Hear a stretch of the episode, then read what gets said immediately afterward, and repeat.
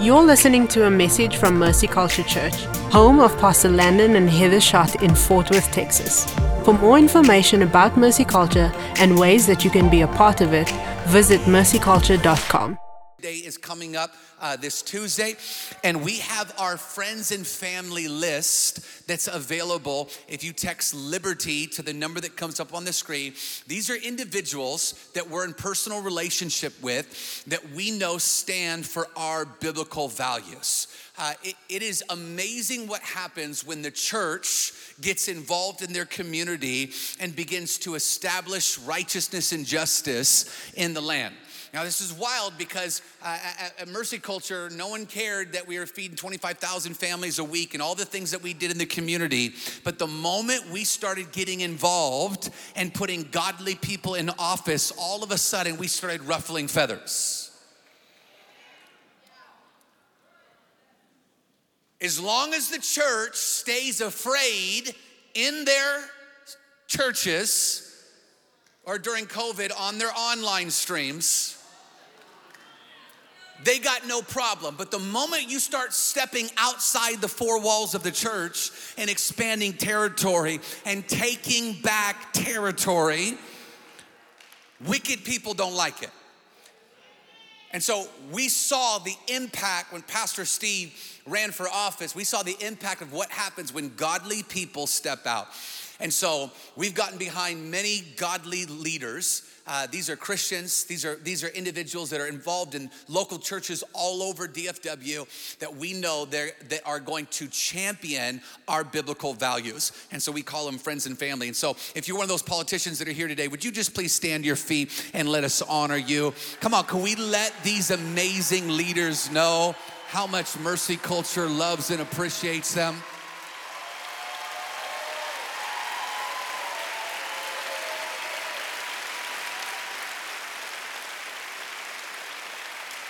You may be seated. Tim O'Hare, would you remain standing? I want to just acknowledge Tim O'Hare. He's running for a very important seat. This is county judge. So this person has the power to shut down the county. So remember when your children were suffocated and masked up on, uh, for the last year in schools and none of that made sense and businesses and churches shut, were shut down? His position that he's running for determined it. So one individual determined the county judge is basically the CEO of the county. It's the most powerful individual in the county. And this is important seat because this man has already promised that never again will churches be shut down.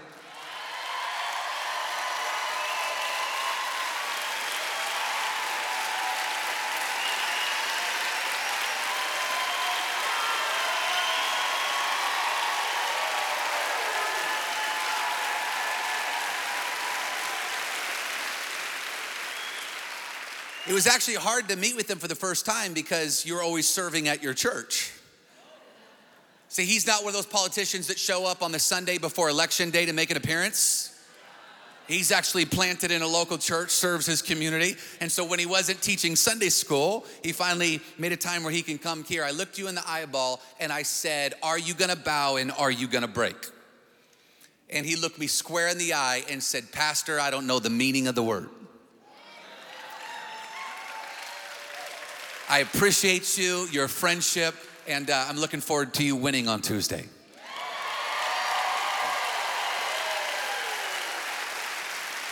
And just real quick, Phil Sorrells, would you stand up? I wanted to acknowledge Phil for something uh, specific. He's running for district attorney. Um, he has already uh, promised that he is going to support all the laws that prohibit abortion and not give an inch.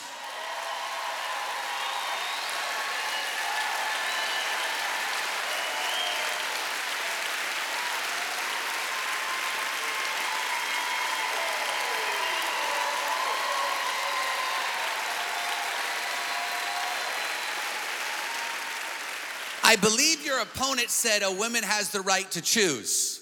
I just wish women had the same right to choose the vaccination as they do abortion.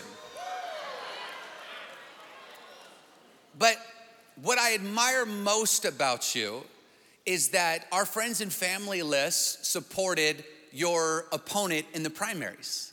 And Matt Krause has been a friend of ours and connected with our church for uh, quite some time now.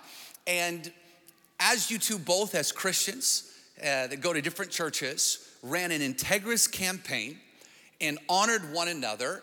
And what I love about this is you came to all these friends and family events that we had at Mercy Culture while we were supporting his opponent and and he was here for the night of liberty. We got to meet your wife. I got to meet your wife on the campaign trail my wife ran into your daughter and we're like who are these amazing people that are supporting phil? And we had a, a, such great encounters. And so i love the integrity that you showed about supporting other godly men and women even though we weren't supporting you. I've already voted for you but i'm so glad that you're here and that the friends and family are behind you and for liberty and justice. Once again, thank you so much for your integrity and your Christianity. Can we give Phil a hand?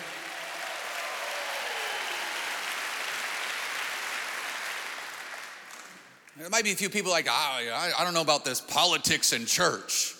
Oh, so you're only a Christian on Sunday? So you're a Christian for two hours a week and then you leave what? Your Christianity at the door? Well, I don't think the church should be involved with separation between church and state. That was created to keep the state out of the church, not the church out of the state. And if you follow a thousand years of church history, the, the church and the state were inseparable. So, whatever religion, pagan or whatever, that the state endorsed, that was the only legal religion. So when America was founded, it was founded on religious freedom and liberty. What they were saying is this is we get the right to choose to serve our God. It was founded on Christian values by men of faith that said the state cannot tell us what God to worship. This was not created, watch, to keep Christian out of government or politics. This was created to keep the state out of infringing upon the rights of the church.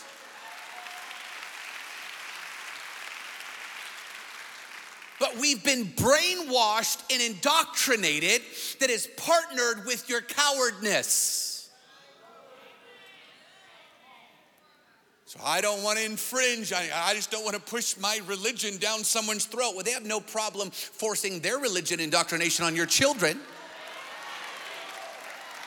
We've had to cancel almost every subscription there is.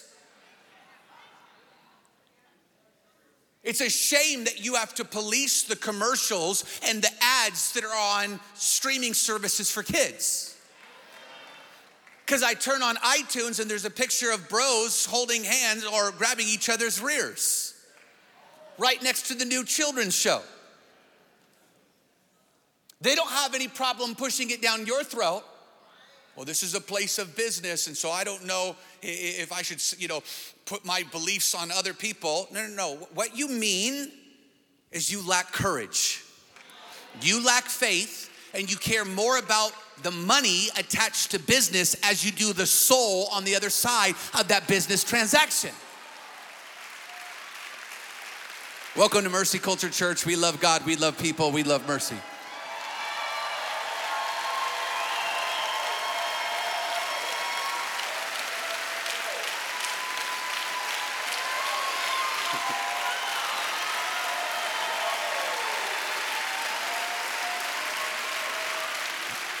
What's unfortunate is all the people that think I'm bold. Pastor, you're so bold. Really? Saying two genders is, is bold? Man, my three year old's really bold too. Why has it become bold to live out your Christianity? Hold on, public display of your faith is not just for salvation and baptism. Those are the outward signs that you've already determined in your heart that you're gonna live this public life for Jesus every day. But we've allowed us to be indoctrinated and because the world is so much louder, and if we're truth, they may be a little more educated on laws and your rights, where they confuse you and intimidate you to be quiet so that you keep your faith to yourself and you don't let your light shine, your salt do its job, or your testimony produce fruit. Revelation said we're set free by the blood of the Lamb and the word of our testimony. So there is a strategic assignment to keep Christians quiet and cowering in fear. So here's what we need the church needs courage. It makes no sense to complain about how bad things are going on, but you never vote. It makes no sense to complain about the indoctrination of children, but you support candidates that encourage the child mutilation of body parts. It makes no sense. We have to be people that have courage and at the same time that we're informed and so that we can stand firm knowing what our rights are, what God's word says, and having courage at the same time.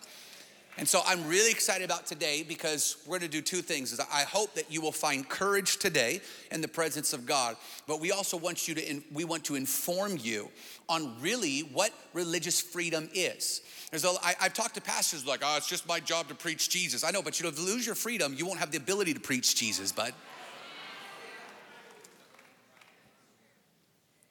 And the message of the gospel is freedom.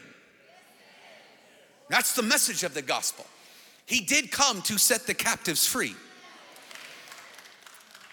And so it's so important. People do all the time, they're like, well, you know, I don't know if churches should be involved in government. Well, the Apostle Paul didn't think so. And all the time he was going to the governmental leaders to win over the governmental leaders, to warn the governmental leaders. John the Baptist didn't think so when he was rebuking Herod for living in immorality.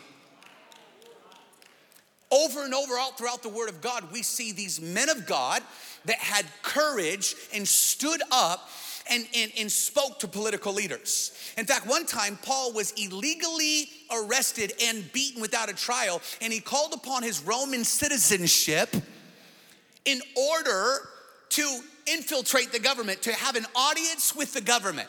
He said, You illegally beat me. They're like, Okay, you can go free now. It's okay. You can just go free. Let's, our bad, our bad. And he's like, No, no, no, no, no. Bring me before the leaders that you didn't do the first time.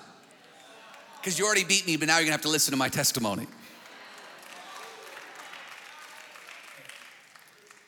Listen, using your citizenship, the Bible teaches us to do that every means possible to advance the gospel. So this morning, we want to help you do that. We want to empower you and we want to inform you. And so we have one of the nation's leading attorneys. Kelly Shackelford um, is the president and CEO of First Liberty, and what they do is they defend religious liberties across America. He was ranked uh, one of the top lawyers in the last century in the state of Texas. He has argued before the Supreme Court, he has spoken in front of Congress, and he is a champion, he is a reformer, he is a godsend to the body of Christ. Would you please stand your feet, put your hands together, and help me welcome and honor Kelly Shackelford?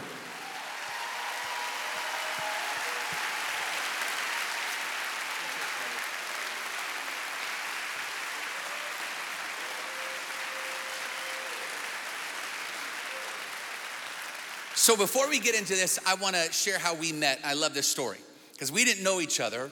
But if you were unaware, Gateway Church was the sending church behind Mercy Culture. So I did a year internship at Gateway, and then they blessed us and sent us to plant Mercy Culture. And so uh, we were about a year and a half old. God spoke to us for uh, Pastor Steve to run for mayor. He begins to run for mayor. As he ran for mayor, I stood on the stage and I said, Hey, uh, a 501c3 doesn't endorse candidates, but uh, I, I'm a person before I'm a pastor, and I endorse my friend, Pastor Steve Penate, uh, as he's running for mayor. And the, the corrupt secular media went berserk and there was articles every week. They were doing all stuff, always mentioning me and Tim O'Hare together. It was awesome. And uh, they're saying, you're breaking the law. That's illegal. You can't do that. And someone took the video of that service, sent it to the Gateway elders, and said, hey, the church you, you planted is breaking the law. So the Gateway elders took the video and sent it to their lawyer and said, Is the church we're planting breaking the law? And I'm going to paraphrase Kelly, but he basically said not only they're not breaking the law, but more churches should be doing this. Quickly, he became my favorite person in the world. And I so greatly appreciate not only what you've done for Mercy Culture, but what you're doing for churches all over the nation.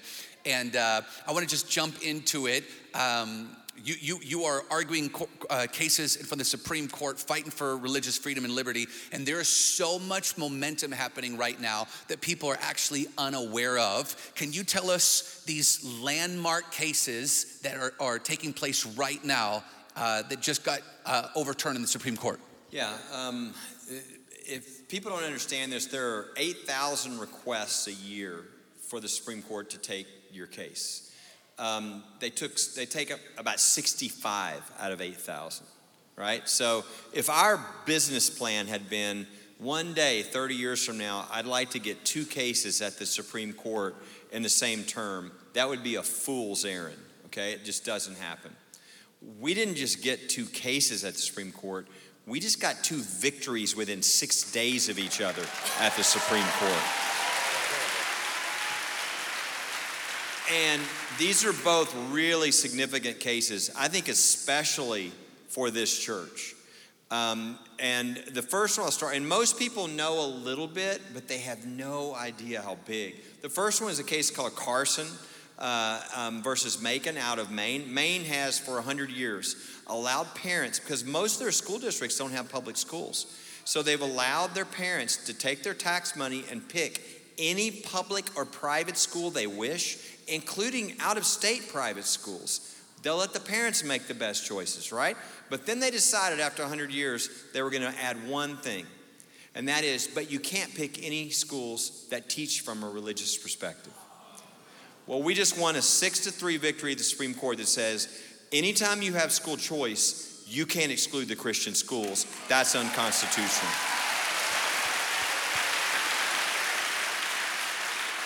And here's the thing that's big enough, right? Every school choice program across the country from now on, you have to allow the parents to choose the religious schools, the Christian schools, if you have a program like that. But more importantly, the basis of the decision wasn't schooling. The basis of the decision was they said, look, anytime there is a government program that provides benefits for people in a generous fashion, you can never exclude on the basis of religion, that it's a religious organization, that it's a religious individual. So I want you to think of what that means. Think of drug rehab.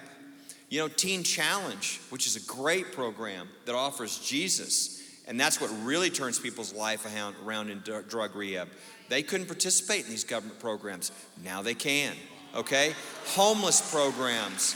Think of Think of now with Roe v. Wade being overturned around the country, states that will pass laws to help make adoption less expensive and get help to people. You can't exclude the churches, the religious organizations anymore. Every program around the country, now the church can fully participate and show we've got a better solution than you're providing, and we'll show it with the results that we get excluding the Christian groups, excluding the churches, excluding the religious groups, no longer allowed. It's unconstitutional. This is amazing.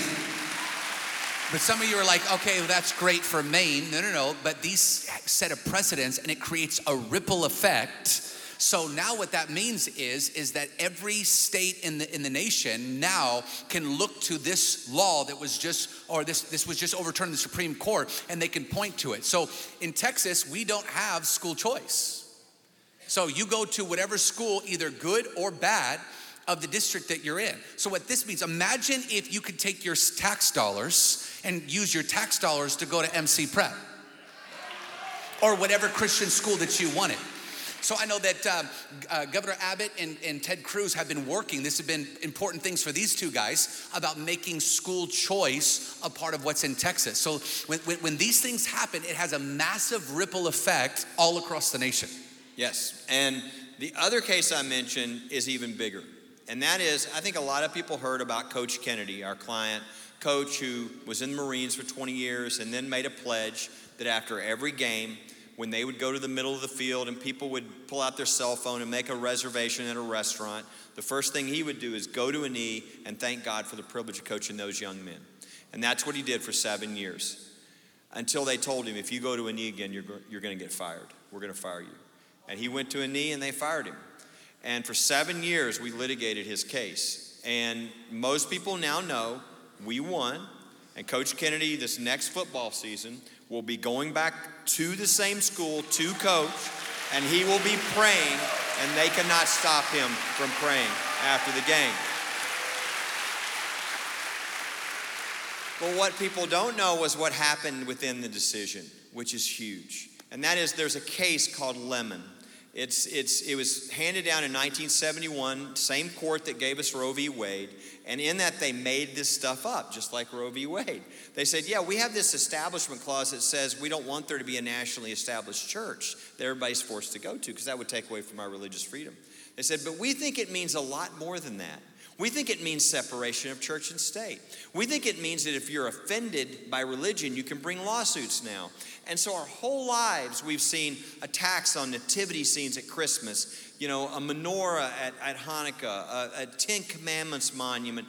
Um, oh, you can't have any sort of religion going on around school. All this stuff. Why? Because the founders were in favor of this? No, because of this lemon case. And so, three years ago, we filed a lawsuit. Uh, well, actually, it was before that, but it made the Supreme Court three years ago. It was a, a veterans memorial that was put up 100 years ago, a cross, to remember those who died in World War I. Until the American humanists came along and said, hey, you can't have this cross on government property. And sure enough, they were using the Lemon case, and they got to the Federal Court of Appeals. And the Federal Court of Appeals said, why don't we just cut the arms off the cross? That way nobody will be offended and we won't have to tear it down. And two to one, they said unconstitutional after 100 years. So we went to the Supreme Court and we looked and we saw Kavanaugh was new on the court and Gorsuch, and we said, you know, maybe we can try to get rid of Lemon. It's been cited for 50 years, over 7,000 citations by cases, but maybe we can go after it. And so we tried to. And we won the case 7 2, but 5 4, they said, we're not following Lemon for the first time. They didn't overrule it, but the crack in the armor was there. And so I sat down with our attorneys and I said, look, this is big, but we have got to drag this into all the other areas. Uh, religious freedom and attacks on religious freedom have been going on because of this Lemon case, you know, for our whole lifetime. It's going to take us 10, 15 years to drag this into the schools, into all these other places. So then we get Coach Kennedy. Coach Kennedy case is, is the first case before Coach Kennedy no case had ever made the Supreme Court over the rights of teachers or coaches with regard to their faith in the schools. And we said, you know, this case is going to affect millions and millions of people. We can't go for the get rid of lemon. That's like going for a grand slam when a single would win the game. We could cost our case. So we didn't make that argument. So we're in the Supreme Court, and during the middle of the oral argument, out of nowhere, Justice Gorsuch and Kavanaugh start saying, you know, I think it's time we get rid of this lemon case. And our eyes, big as silver dollars. We're in shock. And I'm sitting down with Coach Kennedy when the decision came down, and he's like, Did I win? Did I win? And we're like, Yeah, shh, we're reading. and we read along, and it says, Lemon is dead. And then the dissent is going crazy that Lemon has been overturned. Everywhere a cross went down, everywhere a Ten Commandments went down, the cross has come back up. Everywhere that prayer was taken out, it goes back in. 7,000 citations overruled overnight. Okay? You know, we, we realized, uh, you know, I had a, an aggressive, one of our more aggressive attorneys burst into my office and say, okay, I need $20 million. And I'm like, whoa, what? What? I need $20 million. Every one of those need to be reversed. All 7,000. We need to go into every single community. We need to reopen the case. We need to pull the Ten Commandments out of the closet. We need to put the prayer back in. We, I need a lot of money because I need all these people.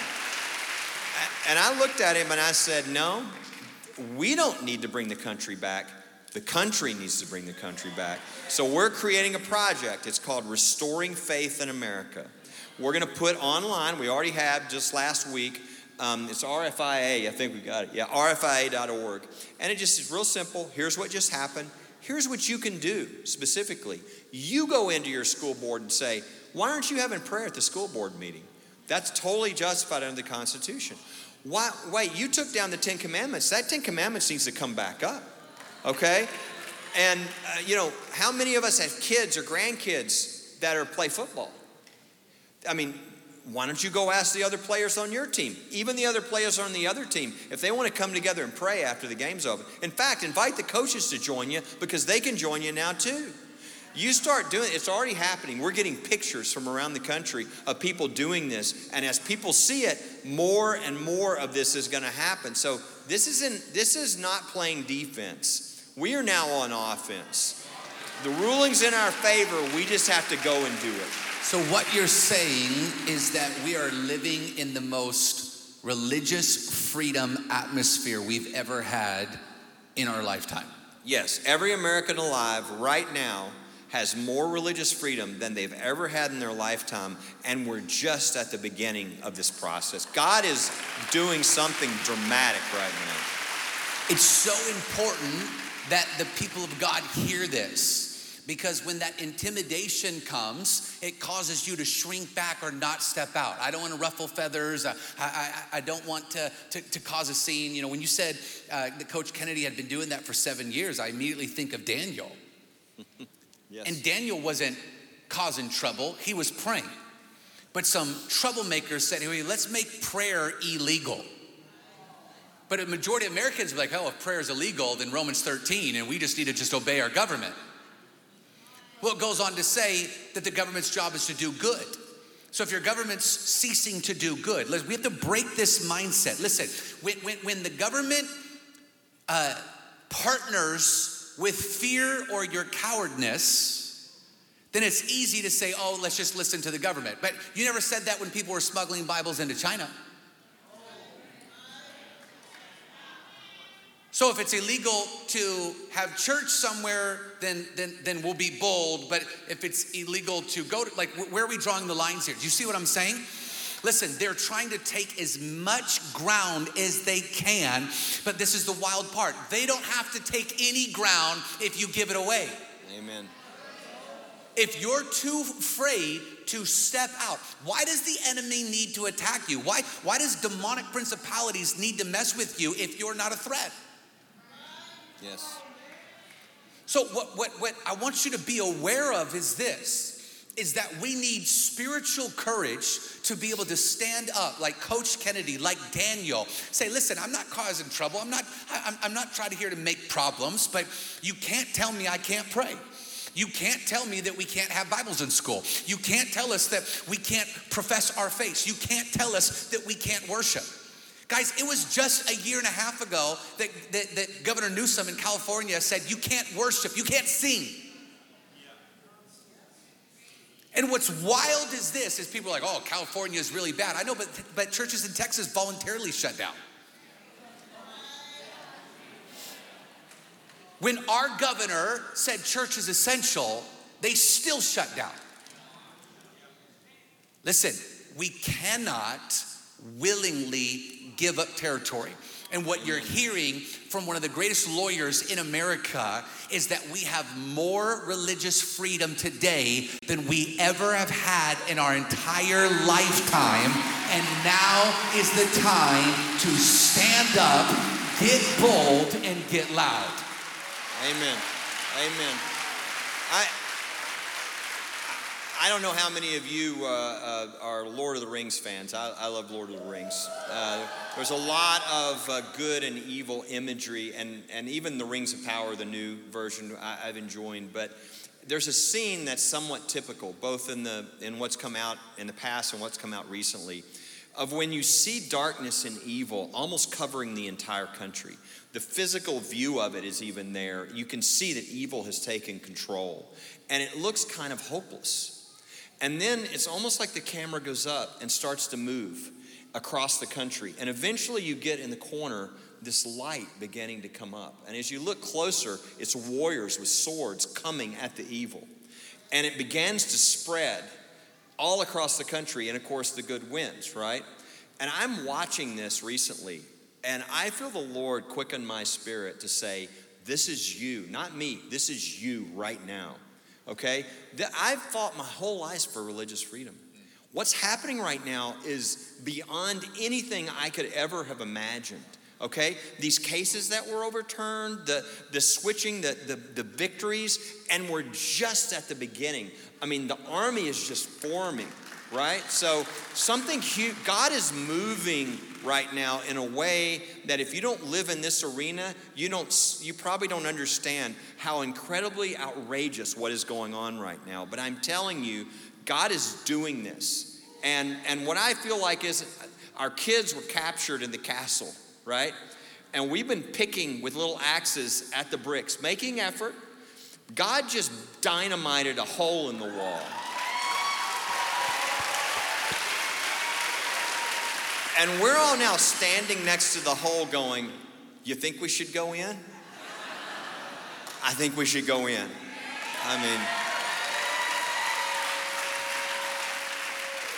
So let's talk about why people don't go in. So we already talked about b- boldness and courage, and this is something that you're gonna have to take at your daily encounter and find it. But then there's another part, and that is information. And there's a lot of people that are bold and lack information. Uh, and then there's there's some people um, that, that are ready to go. They just need to be equipped. There's a little bit of feedback if we can get that taken care of. And so there's a statement that strikes fear in the hearts of so many pastors, so many churchgoers, and it's that separation between church and state. And we, we, I said it at the intro, but, but people are terrified of just, well, separation between church and state. And even though they don't understand, I, already mentioned, it's to keep the government's reach out of the church. It's not to keep Christians out involved uh, in their government. And so, but there's this, there's this almost like this scare tactic, this in, intimidation thing that comes to try to keep people afraid. And, and if there's any pastors that are watching or, or watch the live stream, like what you're really talking about is, is the potential of losing your 501c3. Big whoop.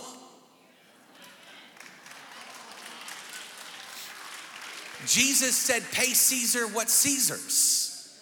So at the end of the day, what you're basically saying is you're not gonna step out and help people because you're afraid of paying taxes?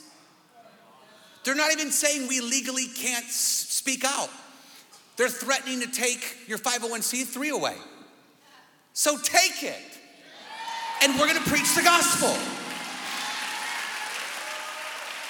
But here's the thing.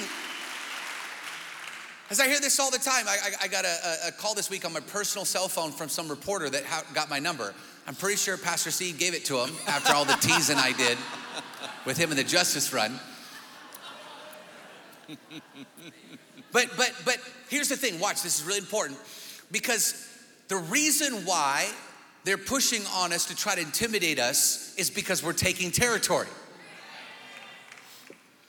And so they, they, they come in and they say, You're breaking the law. Is what they say. You're breaking the law. Well, what, what, what law are we breaking? Separation between ch- church and state. Well, no, we, we didn't break any law. And we're Christians when we go to church and when we go home, we're still Christians. And then they, they, they, they quote the Johnson Amendment. Now, this is important because some of you have been going back and forth with people in left wing media and news and secular uh, news and, and, and, bloggers and trolls and things like that. And they say stuff like, well, your church is breaking the law in the Johnson Amendment, and you don't know how to respond. So let's hear it from Kelly. What is the Johnson Amendment? Yeah, and first, let me step back. The words separation of church and state are not in the Constitution, okay? Nowhere. It says, the very first of the Bill of Rights says, Congress shall make no law respecting an establishment of religion. We don't want there to be a national church or prohibiting the free exercise thereof. Free exercise of religion is what this is about. That's why we don't want there a nationally established church. Now, if you agreed with the concept of separation of church and state, it seems like the last thing you would want is for the government to come into the pulpit of the church and say, We're going to come after you if you say things that we don't want you to say. That's the ultimate violation of this. You know, some one church might think, well, we shouldn't really speak to the political issues today. God bless them. That's their theological decision to make. But if another church says they are, who is the government to tell them they can't make that decision? That's a theological decision based upon their understanding of the Word of God and being led by the Holy Spirit. The government has zero authority inside the church to tell the church what they can say and what they can believe. So, the Johnson Amendment. What does the Johnson Amendment say? What the IRS would say that there are only two things that the 501c3 entity, the church entity, can't do. That, and by the way, the pastor can do whatever they want. This is the church entity. Well, the pastor can do anything he wants. The pastor can, can the pastor, yeah. The pastor can be the campaign chairman of the candidate. The pastor can be the finance chairman. The pastor can run for office themselves. So the, the, the I mean, whatever they want to do.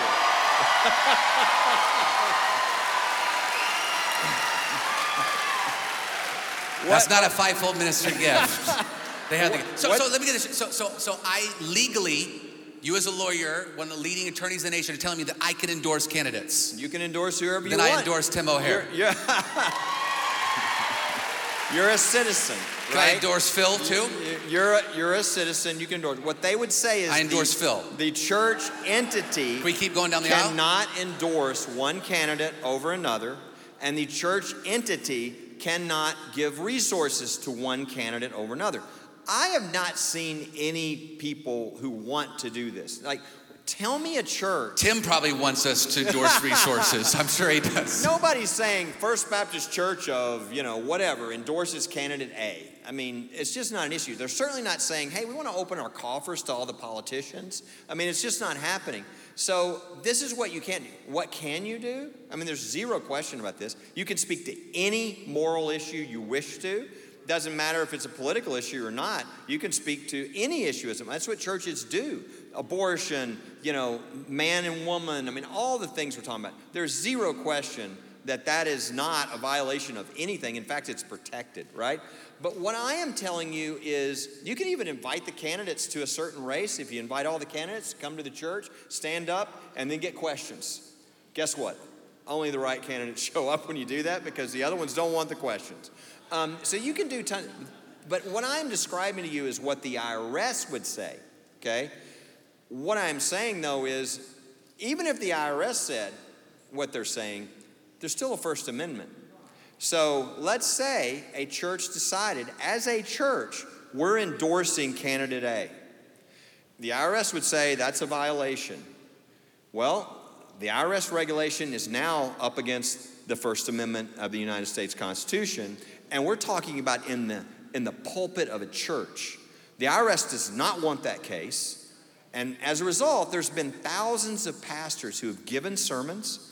They have endorsed on behalf of their church in the pulpit. They have sent a copy of their sermon to the IRS, and the IRS has never wanted to bring that case because they know the boogeyman would be over at that point under the First Amendment if they did. So if they actually took a, a, a, a, church, 501c3, and then this went to the Supreme Court, and it was the First Amendment versus the Johnson Amendment, it would be overturned, and then all the pastors and churches wouldn't be afraid of them anymore. Yeah, if that happened, what would happen? What, what would happen is this law that was passed, it was slipped in, uh, the Johnson Amendment, really applies only to nonprofits. It was never intended for the church. This was Lyndon B. Johnson in his campaign. He, he didn't like that there were some conservative nonprofits speaking against him, so he slipped this in to try to keep them from criticizing him and getting involved in political races. And so that's what it's for. It was never intended for churches. I mean, if they would have tried to pass a piece of legislation to tell the church what they could say on Sunday morning or even a synagogue on Saturday, nobody would dare do such a thing. And so that's why they don't want the case involving religious freedom of the church and to speak what they believe. But even if you go by their rules, their rules are so small on what you're not allowed to do. Don't endorse as a church entity, don't give resources to one candidate over another. People don't want to do that. You know, that's, I mean, you can do whatever you want. You can endorse whoever you want. You know, I've got people on my board, we're a Christian organization, right? Who we disagree on who we're supporting. And you know what? We go, man, I love freedom. You know, you're wrong, but I love freedom. And he says, no, you're wrong, and I love freedom. That, that, there's nothing wrong with that.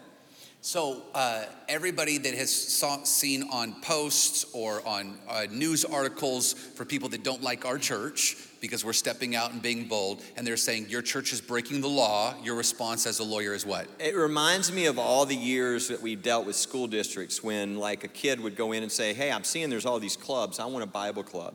Oh, we can't do a Bible club. Why not? Well, it's against school district policy.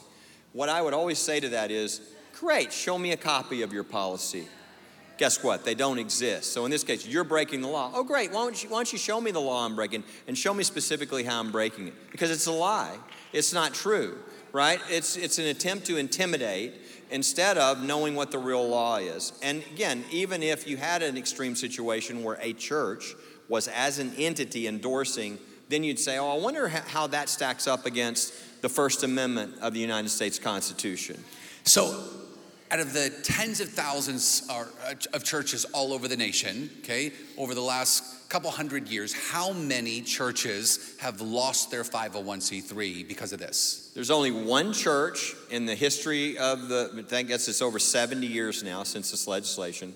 It was uh, a church that uh, in the election when Bill Clinton was running for president, they put a big ad in USA Today and said, Our church is telling you to not vote for Clinton, that he's, a, he's really uh, an arm of the devil. And uh, they thought, you know, maybe that is an endorsement of somebody in that race. And they, and they went to court and they went all the way up and they said, yeah, okay, uh, they lost their tax exempt status for one day.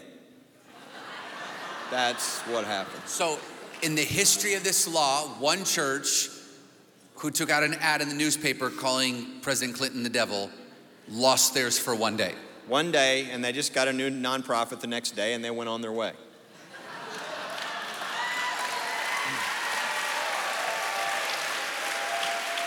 I want you to see this. Look what you've been intimidated by. Now, notice that Goliath didn't even have to fight. There's no scripture that talks about how amazing of a fighter he was, there was no examples of it. He was just 10 foot tall. He was intimidating, and he would come out every day and he would mock God. He would mock the Israelites in a spirit of intimidation. Watch, according to scripture, kept them all terrified until one young boy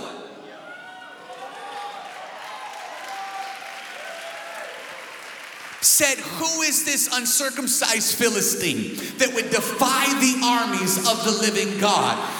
One young boy had courage to take on this spirit of intimidation. You know what I think is interesting? Is uh, they, they, they don't attack the churches that partner with unrighteous candidates. The reporter that was calling Steve and I this week, I don't think they called the church that just had Beto O'Rourke at their church last Sunday.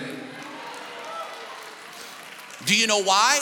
Because you're not persecuted for unrighteousness, you're persecuted for righteousness. So when we have godly men and women that are running for office and we bring them up and say they're godly, we will be persecuted for righteousness. But if you have a candidate that wants to kill babies, mutilate children's body parts, and it wants to shut down churches if they preach the gospel, they have no problem with that. Do you see the hypocrisy? Listen, this is a spirit of intimidation to keep the church silent. Turn to your neighbor and tell him it's not gonna work at Mercy Culture. It's not gonna work here. Come on, it's not gonna work with me. Listen, we have to be a people who have spiritual eyes, that have spiritual ears, that can discern what's going on in our nation. Sons of Issachar that know the signs of the time. Listen, the reason why that you're being persecuted is because you're doing something. The reason why we get attacked in the media with Tim O'Hare is because we're doing something and we're taking a stand. We need need somebody that has a backbone, that has courage, that will stand up and be light in the darkness, will be salt in the earth, that will bring truth to expose the lies. They need somebody that will take territory.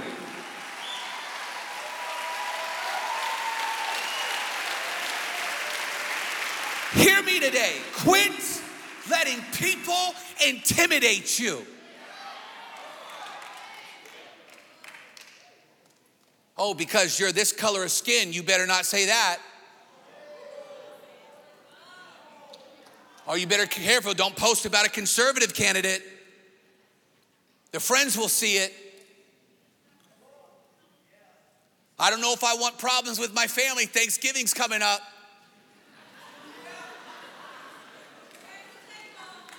Huh. Did you hear about this lemon law being overturned? Did you hear that testimony?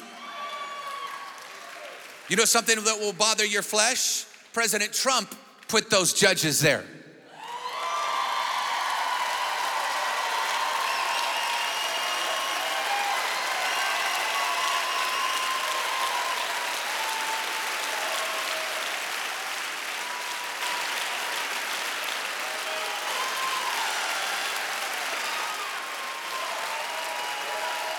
Hold on, hold on, hold on.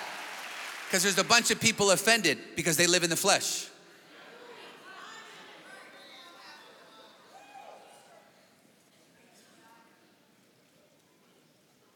I didn't say he was a moral man. I didn't say he was a nice tweeter.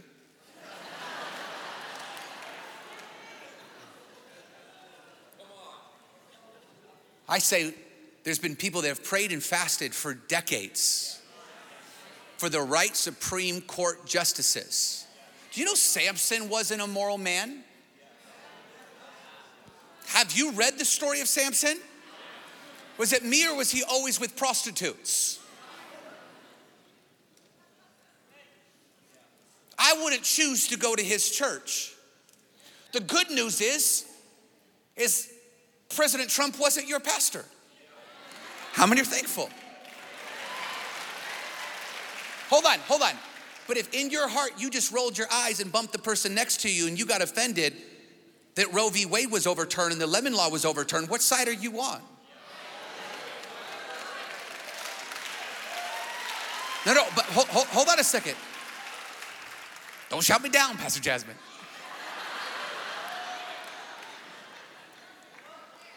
We have to expose it. Listen, you can say, look at, look at, this, this, this person, I don't, I don't agree with their lifestyle. I don't agree with what they're doing. I, I, I'm, I'm not for that. I don't support that.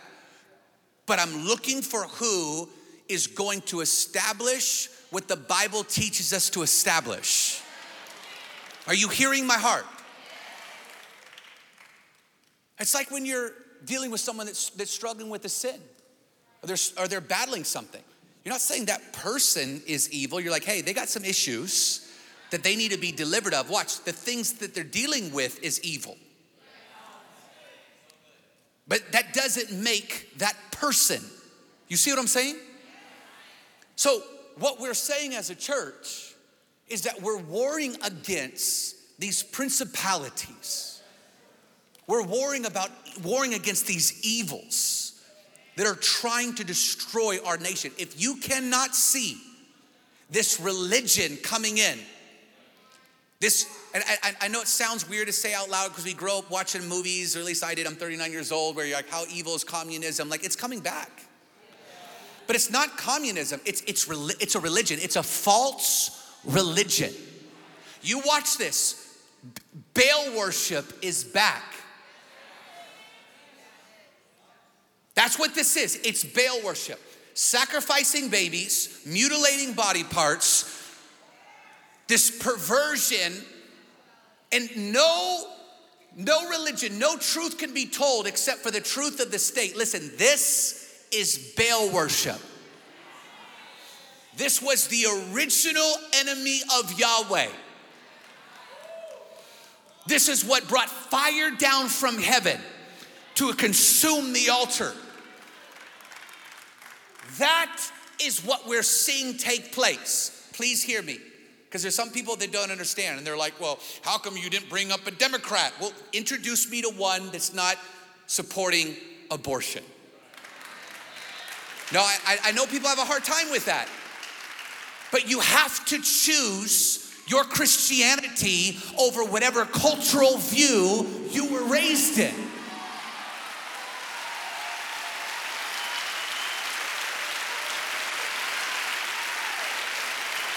Jesus said this Who's my father? Who's my mother? Who's my brother? Who's my sister? It's not those that look like me.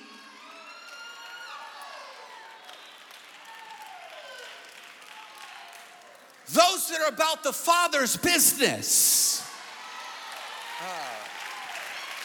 What would happen if God's people made a decision? Watch, before my culture, I'm kingdom.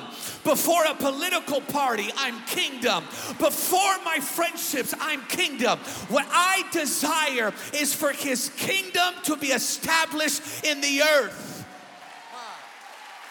Jesus said this seek ye first the kingdom of God. What?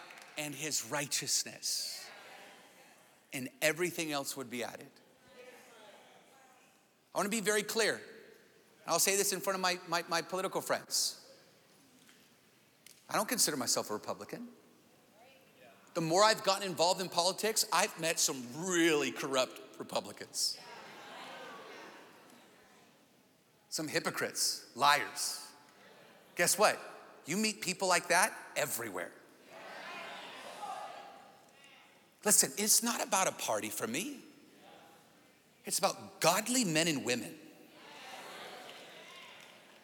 that I know will stand up for God's word and do what's right. I didn't look at one party line. I'm looking at people that will stand and do, who will establish biblical values in our society that will fight for our freedom, that will represent me and my family. That's what I'm looking for. And I, I, I kid you not. I just, is it okay if I just minister for a second? Pastor Ryan, would you just pray? I was planning on doing this later this year. Man, I felt this demonic lie when we were in Washington, D.C. Heather and I and Nate and Pastor Steve. We were there two weeks ago, last weekend, with Let Us Worship. And I had all these interactions with strangers that were really cool and they were very kind. And they happened to be over and over and over with black people. And we went to this restaurant and there's no seats, there's an hour wait. And this couple was about done. This guy waved at me. He's like, Hey, brother, you waiting? I said, Yeah. He said, Give me two minutes, you can have my seat. Let me finish my drink. So I waited for him. We just started talking. Two minutes turned into 20. Introduced to our, their kids going to Howard. Heather had a 20 minute conversation with his, his wife. They happened to be black, we happened to be white. We didn't choose that. We just bumped into each other at a restaurant. Exchanging numbers talking heart to heart, celebrating the success of his daughter with them. Then we look across the table. My friends Deborah and Joff are there. They're across the restaurant. They happen to be white. They happen to be with three black guys. They didn't choose who they're gonna sit by. They just ended up at a restaurant with three people they never met. There are three friends that had a friend die, and so they were there to pay for and make sure their friend that died's daughter got into Howard University. And one of the friends had cerebral palsy. And Deborah's like us, she's radical, so she came over because we knew each other, we met last year. She's like, I brought anointing oil with me today. I love it. She's like, just in case something like this happened. She's like, hey, believe. We're gonna believe that those guys get healed. Once you know that they messed up on their order and they're there for an hour there talking to them, everyone's food was done. Watch, it was just a God connection.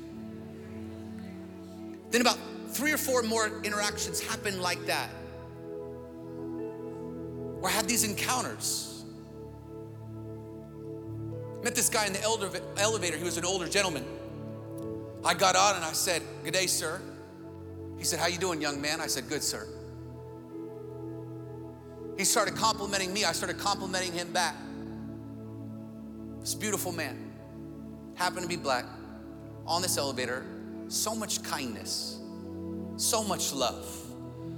I was like, man, I'm in a city that I've only been to a few times, running into people that I don't know, so much kindness, so much love to complete strangers. Maybe there's a demonic attack that's trying to stir people against each other, that's trying to keep unity, that's trying to keep people apart. Maybe if, if you were the devil and you wanted to destroy a society, if you wanted to break up churches, what would you do? And then I see our church that's black and white and brown, full of people that just love the presence of God, community of people that love serving one another. Listen, there's something special happening.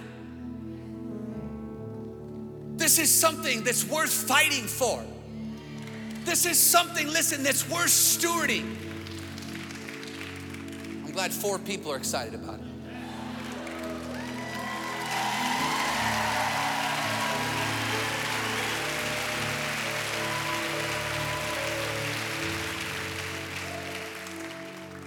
I want you to hear my heart today.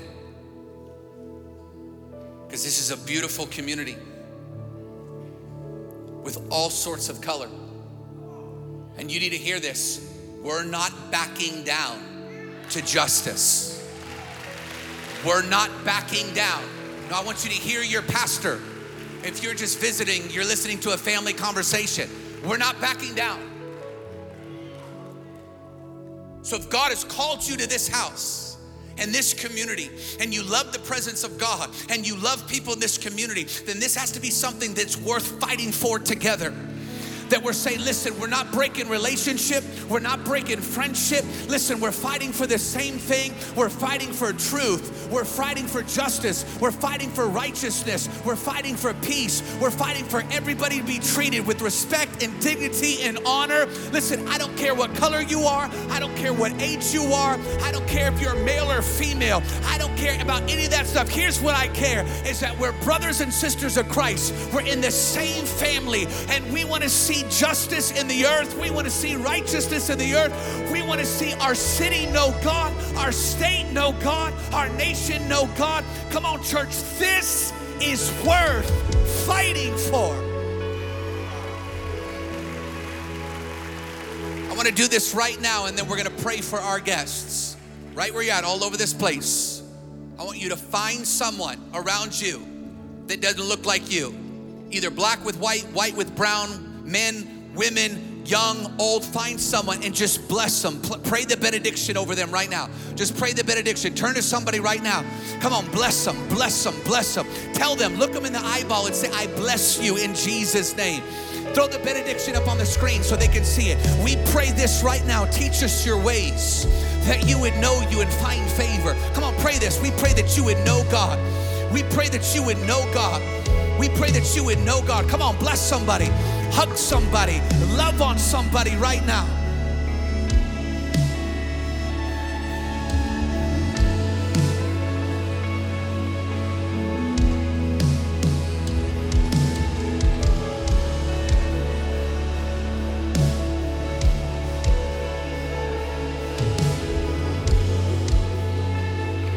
Come on, tell him, I bless you. I bless you. I bless you. I bless you.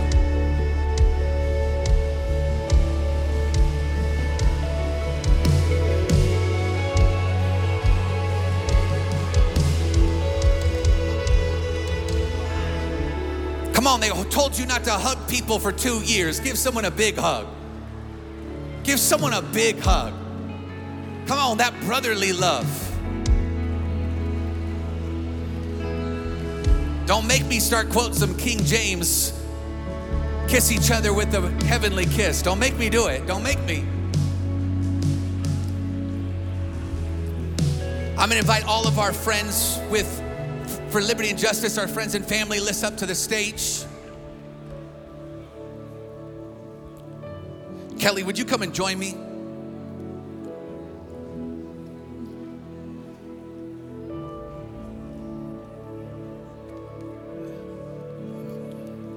Kelly has a, a website that you can go to. He's got a, a group, a, a booth in the foyer to answer questions on more ways that you can get involved.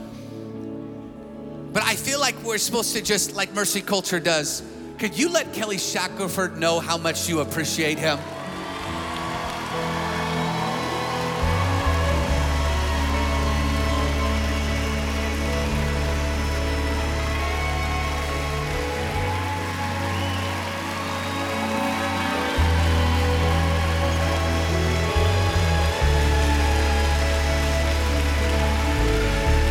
Come on, stretch your hands towards him right now. Darling, will you come pray with me? Would you pray over Kelly? Hi, Kelly. So, Father, I pray the fire of God that is already within Kelly. I just pray right now a multiplication of the fire of God. Right now, with the laying on of hands, we just declare that the fire that is there, we fan that flame right now, declare that the boldness of God, we ask for more on Kelly that you would give him the eyes to see, the ears to hear, the discernment and wisdom from your Holy Spirit to know the areas to step out in, oh God. I pray for new levels of freedom in America for your house, oh God. Lord, that you would give this man downloads. I'm reminded when we prayed over you at Justice Night where I saw heaven's strategies being released to you. Heaven's strategies. We pull down on heaven's strategies, oh God, to unlock those chains that have been tried to place around your people, oh God. Lord, I declare chain breaking authority through him and his team, oh God. Chain breaking authority, oh God, that you would laugh in the face of the enemy. Father, I thank you that witchcraft has no hold on him, has no hold on his family, has no hold on his dreams. So we declare the authority of the Most High King to rain down over him and his family, over him and his team. We declare the peace of God the peace of God. I just saw you, and I think I saw it over Justice Night, you and your wife laughing in the face of the enemy, laughing at him. So, Father, I thank you for greater levels of laughter.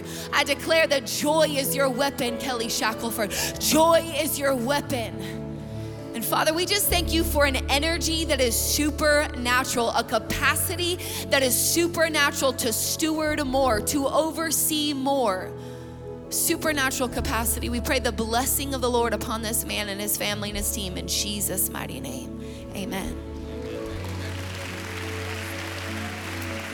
Would you stretch your hands towards our friends and family list? I said this to you last service, but when I was praying for you, I felt the warfare that you go into. I felt that Mercy Culture Church needs to cover you. We are committed to covering you in prayer. Come on, church, pray with me. So we just pray right now a hedge of protection around you.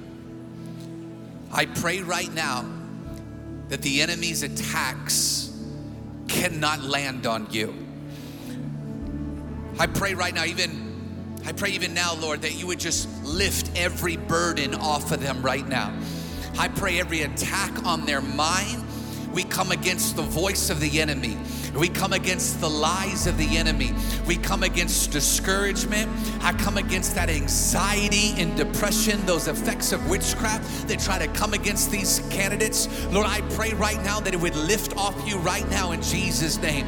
Lord, we declare right now that your yoke is easy and your burden is light. So I pray, Lord, you told us that we would dance in the way to the new year. So I pray that that that same dance, that same joy would come upon them. Lord, I pray right now that they would see you, they would experience you, they would encounter you in these seasons and in this race. Lord, I pray right now that the blessing of the Lord, the favor of the Lord is on them. I pray over you this word of expanding territory. And I pray right now, First Chronicles 4:10. I pray this, oh, that you would bless them indeed, that you would expand their territory. You would put your hands of favor upon them and keep them from evil. I pray this again. I pray I pray spiritual weight that's not yours to carry come off you now. Scripture tells us to cast our cares onto you. So I'd encourage you, friends and family, to cast your cares onto Him. Lord, I speak peace into the hearts of these men and women that their confidence is in you. I pray this now. So we were singing that song in worship, the Liberty Bells ringing and the freedom. And it was so clear that this is why the our evil culture and evil leadership attack the body of Christ because truth and freedom was founded in Jesus in the body of Christ. When there's a war against truth and freedom, it only makes sense to come after the place that it originally started and where the authority of truth and freedom came from. See, the sounds of freedom through worship and prayer is released through the house of God. And if you close the house of God, you close off the sounds of the gathering of the saints, the sounds of that truth and freedom that the Bible says is an aroma that shakes the heavens and shakes the earth. And so, what I felt I was supposed to pray over you today, leaders, is that you would be vessels of His truth and His freedom.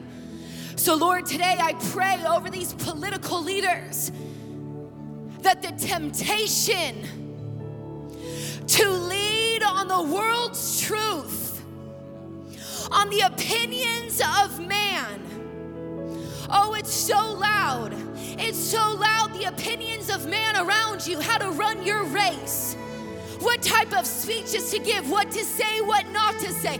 But Lord, I pray today a silencing of the voices of lawlessness that would be around your righteous leaders. And then, oh God, the sound of truth that comes from your word, that comes for your presence, oh God, would be like a fire shut up in their bones. That, Lord, they could not waver. They could not waver from your truth. They could not waver from the freedom that you already paid on the cross. I declare these individuals vessels of your truth and of your freedom. And Father, today I, I pray the bold prayer that if they move from your truth, if their seats become those to please themselves and to please men, I pray that you would remove them from those seats. But Father, I pray a holy success. Father, long standing terms, as long as they stand for righteousness and true justice.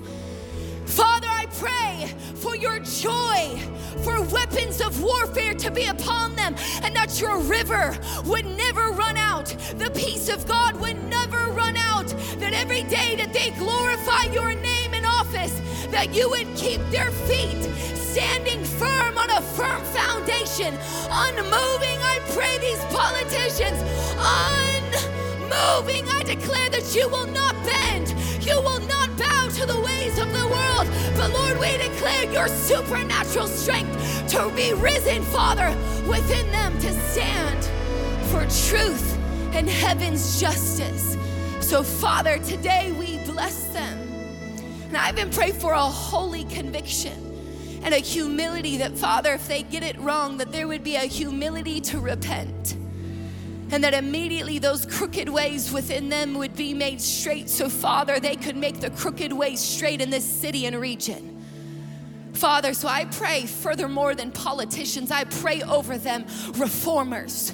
Reformers like John the Baptist, not willing or completely willing to put their head on the line to do what is right, not right what is in their own eyes, but what is right in your eyes, Father. Father, there is no justice with no righteousness. So, Father, I pray these men and women are filled with righteousness so that true justice would flow through them. And God, I pray that all, all of the other politicians around them that the fire that you kindle within them, they would catch others on fire for your glory. I pray that these are not the only reformers, God, in this region, but Father, that you would use them as heralds of your good news to leaders all across this state and all across this nation. So, Lord, we thank you for the boldness that is on this house. I pray for the boldness that is on this house to be released over every single one of them, God. The boldness that is on this house to stand firm, we declare within them boldness, more boldness, more boldness. We declare fear go, fear go in the name of Jesus. Holy Spirit, fill them. Holy Spirit, come on, can you just intercede for Holy Spirit to fill them? We declare for the Spirit of God to fill every single one of them. Holy Spirit, fill them now in Jesus' mighty name. When I was praying for you this week, I heard the Lord say another layer of fear is going to break off today. And this is what I heard fear of man. So, would you posture your hearts, lift your hands to receive? Lord, you told me you were going to break fear off. So, Lord, would you do what only you can do?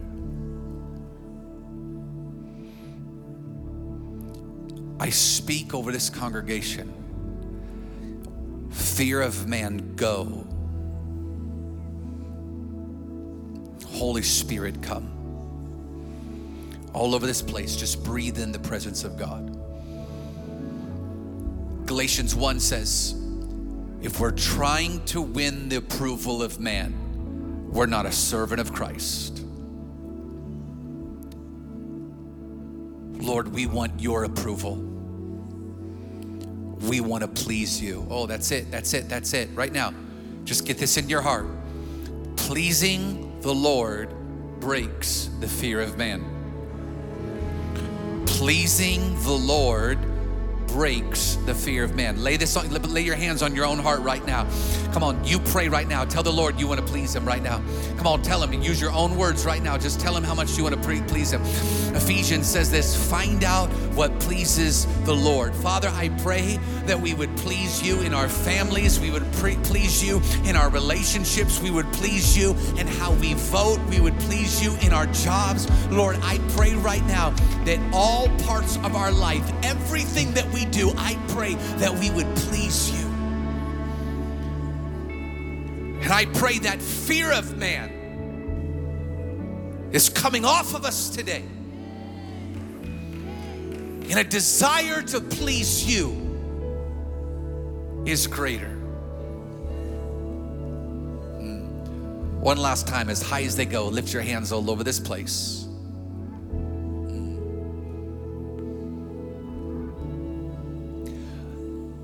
Lord, we thank you for today. We thank you for your presence. Lord, we want to be in unity with you. So I pray that unity with you would put us in unity with each other.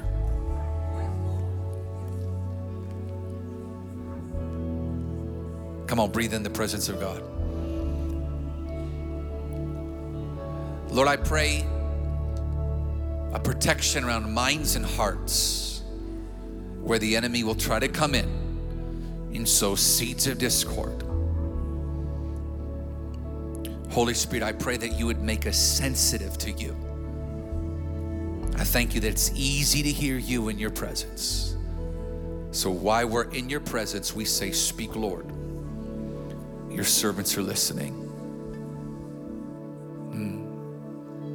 I'm going to pray our benediction over you.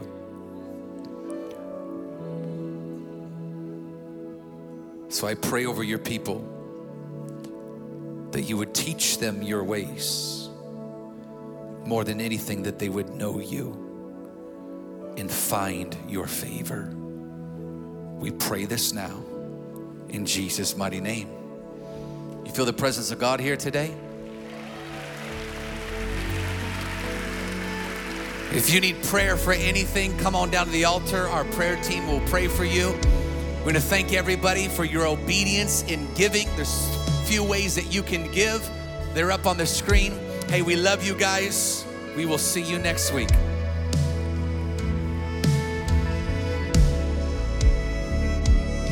We hope you've enjoyed this message from Mercy Culture Church. If this podcast has blessed you, we'd like to encourage you to share it with a friend. To learn more about us, find us on social media and online at mercyculture.com.